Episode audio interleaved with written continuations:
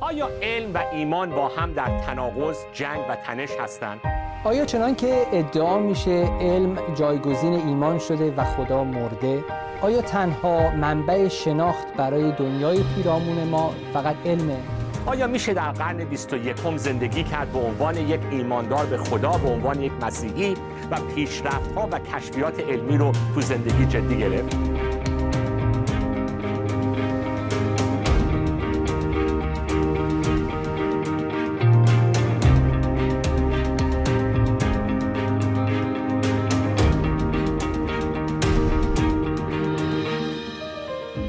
سلام عرض می‌کنم خدمت شما بینندگان و دوستان محترمی که بیننده یک برنامه دیگه از مجموعه علم و ایمان هستید. با یک گفتگوی دیگه در خدمت کشیش دکتر ساسان توسلی هستیم و به این موضوع بیشتر خواهیم پرداخت. مرسی منصور جان. منم خیلی سلام عرض می کنم به شما دوستان عزیز. امروز جلسه دهم این برنامه های ماست درباره علم و ایمان و بحثای مختلفی رو مطرح کردیم تو این هفته های گذشته و امروز می‌خوایم وارد یک بحث جدید و بحث خیلی داغ بشیم درباره گالیله و برخورد کلیسا با گالیله. چون همیشه وقتی صحبت علم و ایمان میشه و اون به قول معروف جنگ و تنش بین علم و ایمان اولین مثالی که همه به یاد دارن. مثال گالیله هست و چطوری کلیسا به ظاهر برخورد کرد با گالیله و داستان اینطوریه که گالیله مرد علم و پیشرفت و دانشه و کلیسا درگیر خرافات و عقاید سنتی خودش. پس این تنش رو خیلی روش انگوش می‌ذارن تنش بین علم و دین علم و ایمان. و حالا می‌خوایم یه مقدار داستان گالیله رو بیشتر با هم دیگه باز کنیم. بله. کشفیاتی که گالیله رو نهایتا در واقع اون نقطه اوج تنش بین کلیسا و علم مدرن به یک شکلی میرسونه یک مقدار پیشینه ای هم داره. یعنی اینطور نیست که ایشون یک باره در این عرصه تاریخ ظهور می‌کنه و کشفیاتش خانمان برانداز میشه. یعنی یک سابقه ای هم داشت و یکی از باورهای علمی بسیار قدیمی رو در واقع کشفیات ایشون زیر سوال می‌بره که یه مقدار تنشساس نه فقط با ارباب کلیسا و نهاد کلیسا بلکه با نهادهای علمی و آکادمیک هم همینطور. فکر می‌کنم بعد نباشه یه مقدار اول به این سابقه و این تاریخچه بپردازیم. بله. این که... مرسی. این این نکته خیلی مهمیه. یعنی یکی از اولین نکتهایی که عزیزان باید به خاطر داشته باشن حالا نه فقط گالیله حتی قبل از گالیله که این صحبت حالا صحبت کوپرنیکوس رو می‌کنیم صحبت کپلر رو می‌کنیم. ولی اصلا این بحثی که آقا سیارات و ستاره ها دور زمین نمیچرخن. زمین این وسط چیز مرکزیت, مرکزیت و ایست نیست نداره که بقیه سیارات و ستاره دورش بچرخن challenge کردن همین موضوع این خودش یک بحثی بود که در دنیای علمی اون روز برای قرنها حتی میشه گفت بیشتر از هزار سال این درک علمی اون دنیا بود. یعنی از از بخصوص حالا محققین تاریخ علم این بحث رو ربط میدن به صحبت بطلیموس. بطلیموس. صحبت های بطلیموس یا به انگلیسی میگیم تالمی بر اساس اون نظریات ارسطو که این دنیای آسمان کامله و اون چیزی هم که شکلی هم که در کمال شکل دایره هست شکل گرد هست. پس بطلیموس این به قول معروف تئوری علمی از قرن دوم این بود که همه چیز داره دور زمین میچرخه. خورشید و ماه و ستاره ها دارن دور زمین میچرخن. پس نه فقط این نظریه علمی بود برای بیش از هزار سال بلکه از نظر تجربه انسان ها وقتی آدم یعنی اون کامن سنس اون به قول معروف عقل سلیم مشاهده روزمره که آقا خب معلومه که بقیه ستاره ها و سیاره ها و اینا دارن دور ما میچرخن. ما داریم می‌بینیم دیگه. ما داره بالا میاد خورشید داره طلوع می‌کنه غروب می‌کنه دور زمین دارن همه اینا میچرخن. این اصلا مش با چشمش آدم داره اینو می‌بینه. چون ابزار کشف علمی مشاهده بود درست دقیقا. هم مشاهده هم بعد تجربه. یعنی مثلا حالا در قرون وسطا می‌گفتن که اگر زمین داره حرکت می‌کنه پس چرا ما این باد و طوفان رو حس نمی‌کنیم؟ چطوری میشه ما هیچ باد و طوفان و هیچ چیزی نیست؟ اگر ما داریم حرکت می‌کنیم. اصلا زمین زیر پای ما ثابته. زمین همین ثابت بودن زمین یعنی حس مردم از از تجربه روزانهشون بود. نظریه علمی بود که برمیگرده به تالمی این من این کلمه فارسی شو یادم بطلیموس. بطلیموس. من این کلمات. و هم حالا به اضافه تئوری علمیش به اضافه تجربه انسان ها بعد کلیسا هم گفت خب کتاب مقدس هم همینو میگه.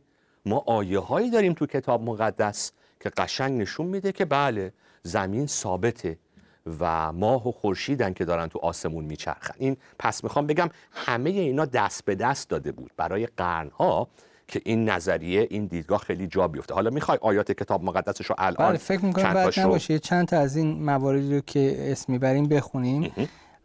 یکیش در مزمور 19 هست آیه یک که میگه آسمان جلال خدا را بیان می‌کند و فلک از عمل دستهای دستهایش سخن می‌گوید روز تا روز کلام را جاری می‌سازد و شب تا شب معرفت را اعلام میدارد.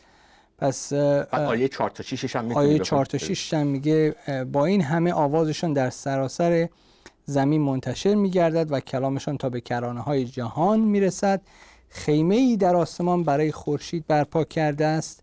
او همچون داماد از هجله خیش بیرون میآید و چون پهلوان شادمانه در میدان در می رود اشاره به خورشید آره پس حرکت خورشید در برخواستنش از یک کران آسمان است مدارش تا به کران دیگر و هیچ چیز از حرارتش پنهان نیست. اوکی پس این آیه‌ای که به نظر میاد که بله خورشیدی که داره حرکت می‌کنه آیات دیگه ای را من چند تا آیه داریم. حالا نمی‌خوام بله. همه آیات رو بخونیم ولی آیه‌ای که زمین ثابته زمین استواره. نمی‌دونم حالا توی مزمور 96 ده هست. بله 96 یا مزمور 93 یک هست 93 یک در مورد او خداوند پادشاهی می کند او خیشتن را به جلال آراسته است. خداوند خود را آراسته است. او کمر خود را به قوت بسته است. جهان مستحکم است و جنبش نخواهد خورد. جهان مستحکم است و جنبش نخواهد خورد. پس آقا قشنگ یه آیه تو کتاب مقدس میگه جهان ثابت تکون نمی‌خوره. و یه آیه دیگه هم قشنگ میگه خورشیدی که داره تو آسمون میچرخه. بله. مزبور 96 ده هم. 96 ده هم میگه در میان قوم ها بگویید خداوند پادشاهی می‌کند. آری جهان مستحکم است و جنبش نخواهد خورد. آره. پس بر طبق این آیات دیگه به نظر می‌رسید که کلیسا خیلی محکم بر اساس اینه که آقا علم ما بر اساس بطلیموس و کشفیات بطلیموس و بعد ببین یک نکته می‌خوام بگم. وقتی بطلیموس نظریه خودش رو میده حتی بطلیموس می‌تونه یه سری از این پیش پردیکشن پیش پیش بینی هایی که بر طبق تفکر بطلیموس که اگر این سیاره ها این ستاره ها چون دارن دور زمین حرکت می‌کنن پس می‌تونه حتی پیش بینی کنه در آینده این ستاره ها کجا خواهم بود. پس حتی فرضیه علمی بطلیموس قدرت پیش بینی داره. این یکی از بله. نکته های خیلی مهمه یه نظریه علمیه که قبل از اینکه آدم بتونه بگه که خیلی خوب اگر این نظریه درسته پس یه همچین مشاهده رو باید بتونیم در آینده بکنیم. خیلی وقتا مثلا صحبت های اینشتین نظریه است بعد سالها بعد مشاهدش را هم اتفاق میفته و تاکید تایید می‌کنه نظریش رو. پس بطلیموس فقط حرفاش خواب و خیال نیست. به ظاهر می‌رسه که مشاهده میشه به ظاهر می‌رسه که تاییدم شده از طریق مشاهدات علمی. پس بطلیموس هست. تجربه انسان ها هست که آقا زمین تکون نمی‌خوره باد و طوفانی رو ما حس نمی کنیم و بعد این مسئله آیات کتاب مقدس که به ظاهر زمین محکمه و خورشید داره تو آسمون میچرخه. پس با این دیدگاهی که ما وارد قرون وسطا میشیم. حالا اولین کسی که این نظریه رو به چالش می‌کشه کی هستش؟ کوپرنیک. کوپرنیک. کوپرنیک. کوپرنیک چه چه موضوعی رو مطرح می‌کنه تو این صحبت؟ بله کوپرنیک اولین شاید اولین کسی که اسمش مطرح میشه به عنوان کسی که متوجه میشه که این مشاهدات بطلیموسی انگار جور در نمیاد با اندازهگیری حجم سیارات و فاصله اونها به یک نظام دیگه ای می‌رسه به یک سیستم دیگه ای می‌رسه که در اون دیگه زمین محور نیست. زمین اون مرکز سیارات که همه به دورش به چرخن نیست بلکه خورشید هست.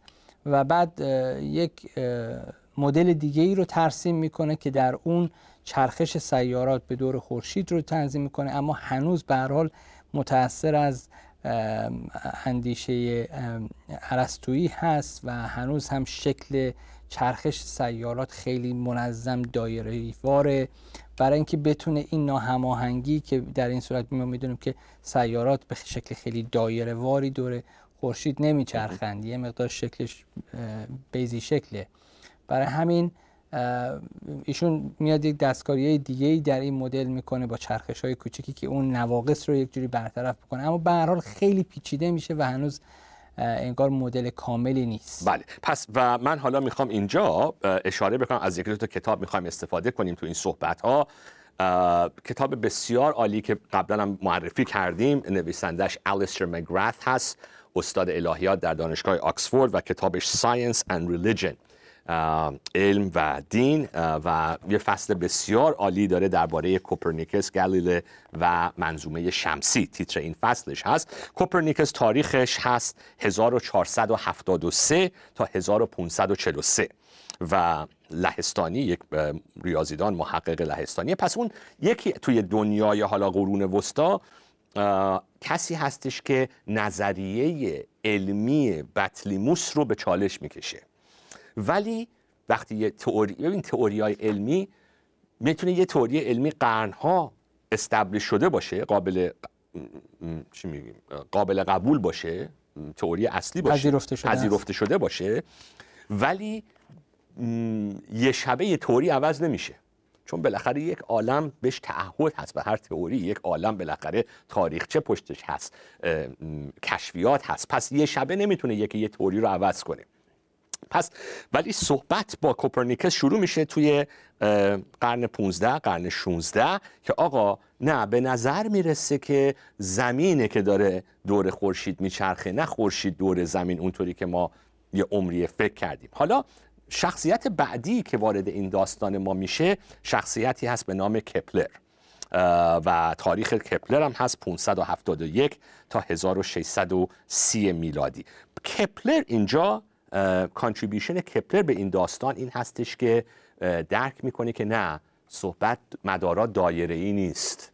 مدارا دایره ای نیست و بر اساس تحقیقاتش مدارها oval هست بیضی شکل, بیضی شکل هستش. پس این نقش کپلر هست تو این داستان و میگم حالا بنده چون خودم ستاره شناسی بلد نیستم برادر منصور دیگه وارد صحبت های تکنیکی این عزیزان نخواهیم شد. ولی پس میاد اون مدل کوپرنیک میگیم به بله، فارسی. کوپرنیک. رو مادیفای می‌کنه از مدار دایره به مدار بیزی شکل. پس این نقش نقش کپلر هست. حالا می‌خوای صحبت رو برسونیم به خود گالیله. بله دوره گالیله ایشون گویا سال 1609 اولین بار با یک مدل ابتدایی تلسکوپ در موردش میشنوه و سعی می‌کنه تغییراتی درش بده.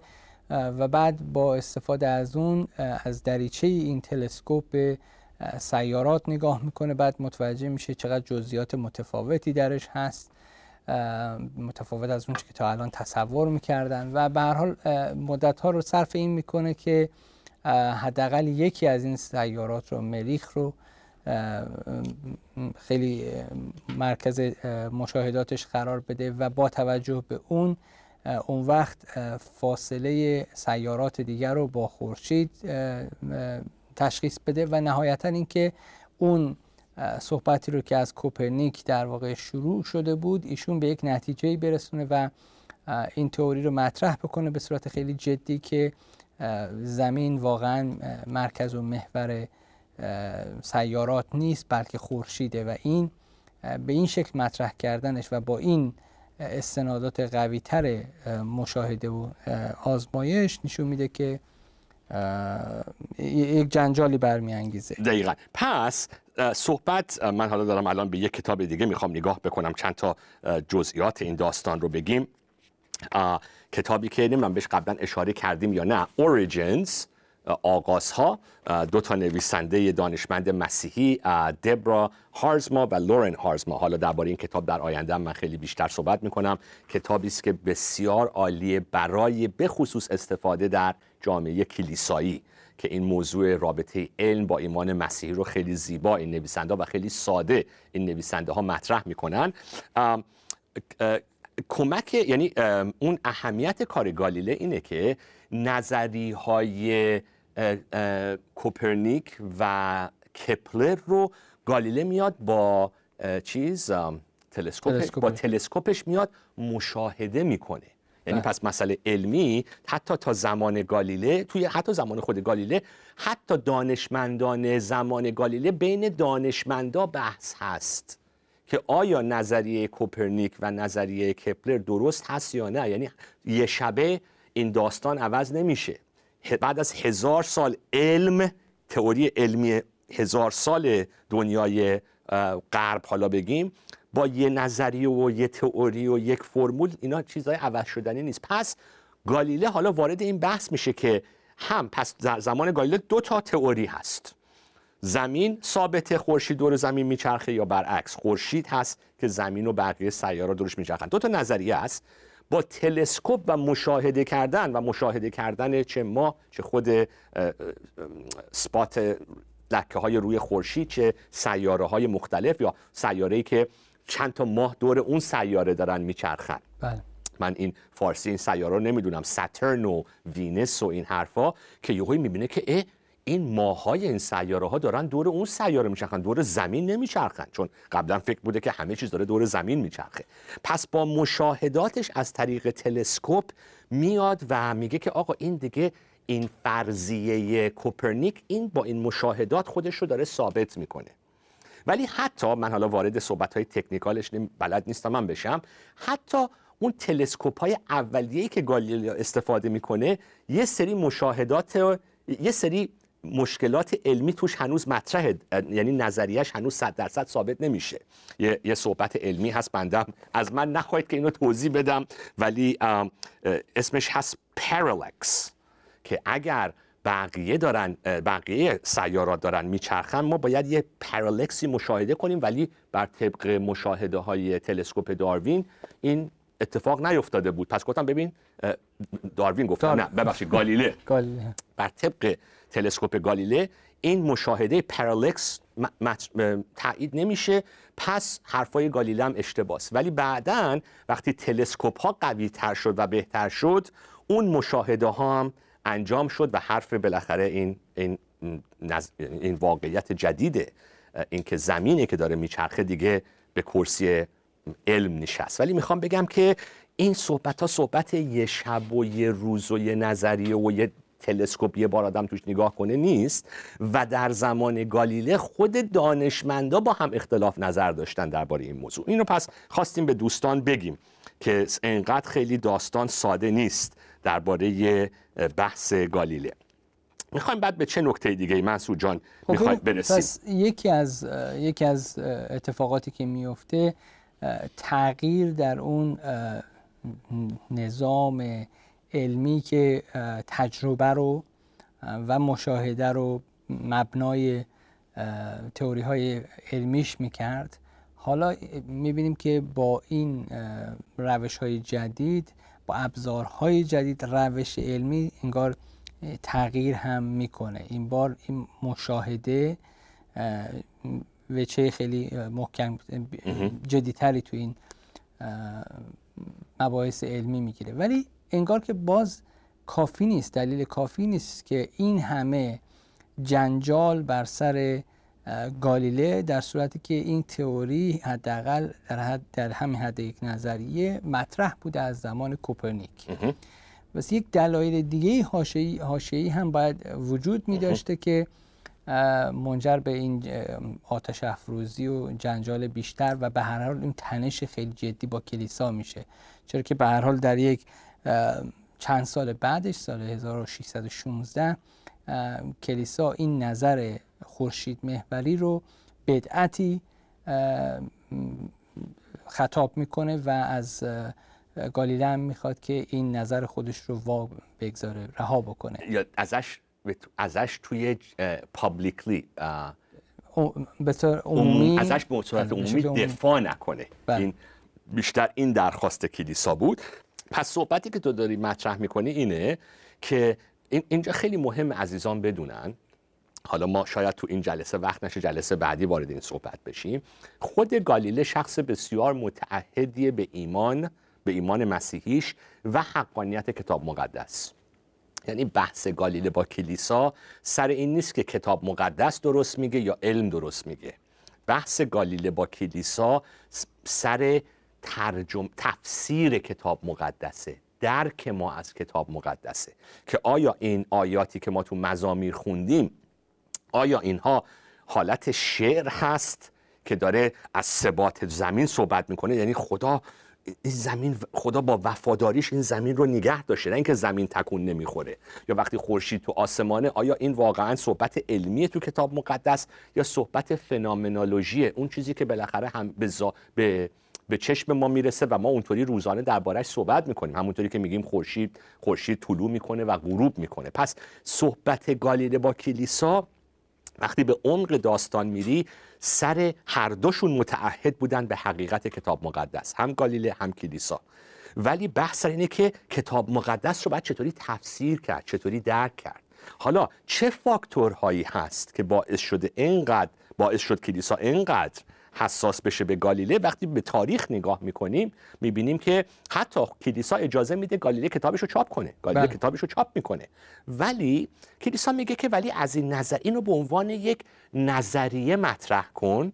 این رو ازش دفاع نکن که بگی صد درصد این نظریه درسته نظریه که خورشید ثابته. و گالیله هم کار زیرکانه می‌کنه. گالیله چی کار می‌کنه؟ یک, یک گفتگوی تخیلی, رو ترتیب میده بین دو نفر. یا دو تا شخصیت بله. توی یک داستانی. یکیشون مدافع نظریه خورشید محوری یکیشون زمین محوری. و اینها هر کدوم دلایل خودشون میارن که آخرش هم بشه به هر حال مباحثه بله.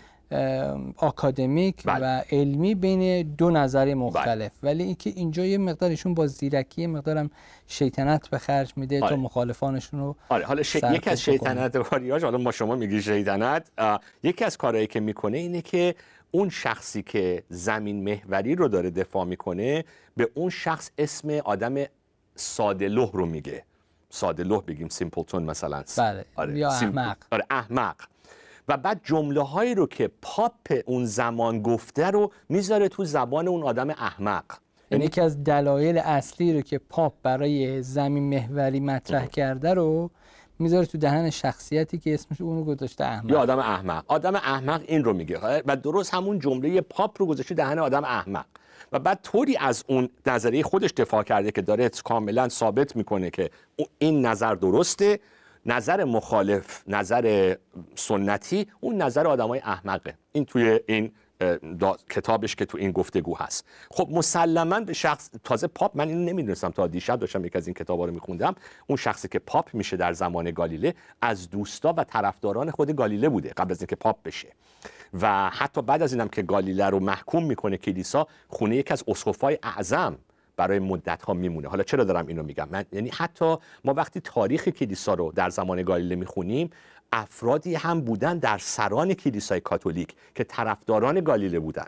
باش مخالفتی نداشتن. حامیای گالیله بودن. پس می‌خوام بگم اینطوری نیست که صد درصد کیشیشا و اسقفا مخالف گالیله دانشمندا موافق گالیله. ابدا. هم یک سری دانشمندای اون روز مخالف گالیله بودن هم یک سری مدافع و هم خیلی از حالا خیلی من آمار ندارم ولی یک سری کشیشا و اسقفا موافق گالیله بودن و یک سری مخالف. ولی به خاطر این توهین شخصی گالیله چون آدم خیلی چیزی هم بوده. سیاستمداری نبوده تو متلک و متلک و تنز و اینا زیاد می‌گفته. پس یکی این مسئله است که مسئله خیلی مهمیه حمله های شخصی به پاپ که پاپ رو حساس می‌کنه. و بعد یکی مسئله نهزت پروتستانیزم. بله.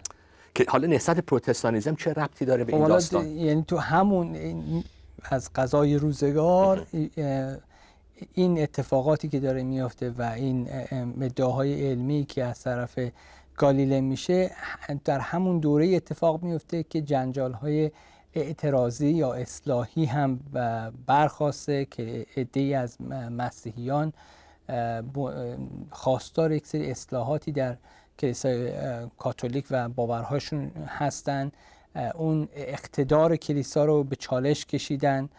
سنت ها درک سنتی کلیسا بله، رو به چالش سنتی کلیسا به چالش کشیده شده و همینطور در نوع تفسیر کتاب مقدس بحثای خیلی جدی پیش اومده. یک گروه حالا یعنی در کلن که اصلاحیون که کسانی که پروتستان نام گرفتن این افراد معترض برچسب بدعتگرا میخوردن در حالی که خودشون خودشون احیا کننده ایمان راستین می‌دونستن.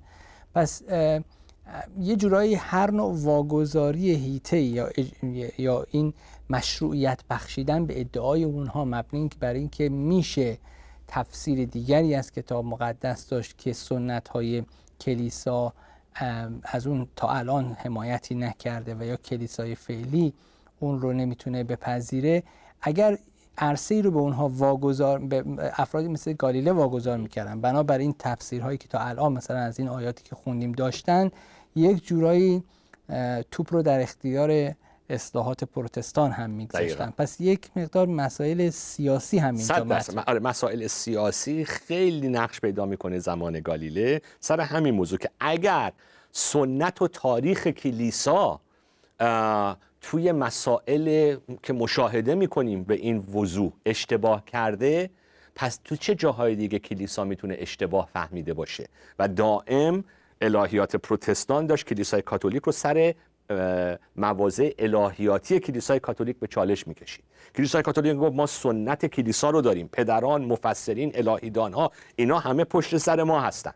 کلیسای پروتستان می‌گفت نه باید برگردیم به خود کتاب مقدس. البته متفکرین پروتستان خیلی هم ارادت داشتن به یه سری از پدران کلیسا. اون حالا یه بحث دیگه است. ولی می‌گفتن که نه پدران کلیسا می‌تونن اشتباه فهمیده باشن. درک سنتی هم می‌تونه یه جاهایش اشتباه رفته باشه. ما دائم باید برگردیم به درک صحیح از کلام خدا. منظور و معنی این متن رو باید بفهمیم. پس نمیشه به سنت تکیه کرد. پس حالا گالیله حالا یه صحبت علمیه که هیچ ربطی هم به مسائل پروتستانیزم نداره تو این جو وارد این بحث میشه. پس مسائل شخصی گالیله با پاپ فاکتورهای مهمی هست تو این جنگ کلیسا با گالیله. نهزت پروتستان که داره کلیسای کاتولیک و سنت کلیسای کاتولیک به چالش می‌کشه یه فاکتور مهم دیگه هست.